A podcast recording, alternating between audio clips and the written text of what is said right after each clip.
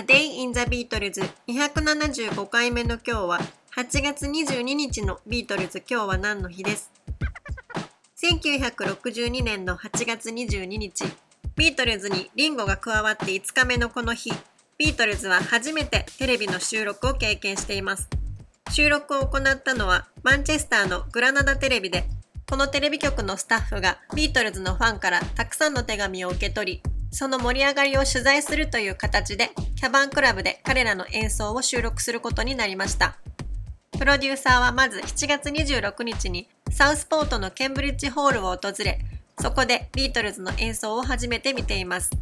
その後8月1日にスタッフが照明の確認をするためにキャバンを訪れそして22日にビートルズがサマーザーガイを演奏しているところを収録しました。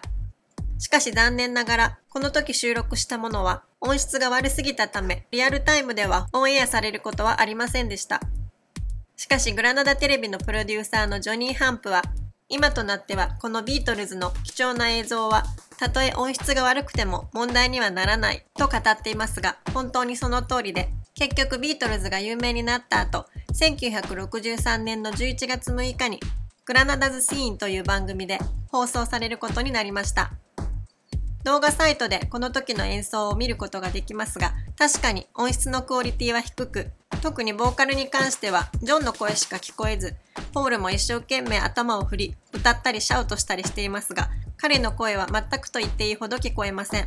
さらに演奏の最後に歓声とともに We want Pete という男性のピートの解雇に対する抗議の声もしっかりと聞こえています。この映像は音質は悪いものの固定カメラではなく映像的には凝った構成になっていて当時のキャバンクラブの様子を伝える貴重な資料でもあると思います。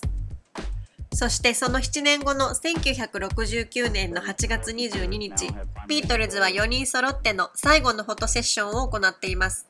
この日ビートルズは、ジョンとヨーコがこの年の5月に購入したアスコットのティッテンハーストパークの新しい家に集まり、ヘイ・ジュードのアートワークの撮影を行っています。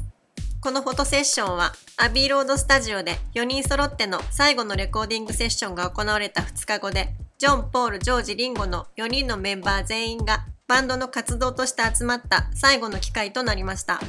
リンゴはこれが最後のフォトセッションだなんて思っていたわけではなくていつもと同じようなフォトセッションだったと語っていますが残された写真を見ると4人はとてもリラックスしている様子でこれが個人の家だとは信じがたいような広い広い敷地や豪邸を背景にたくさんの写真を撮影しています。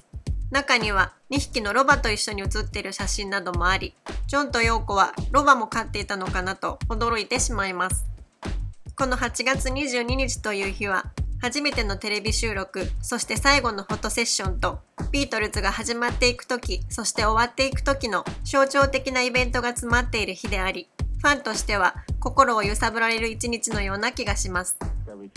A Day in the Beatles 275回目おしまいです。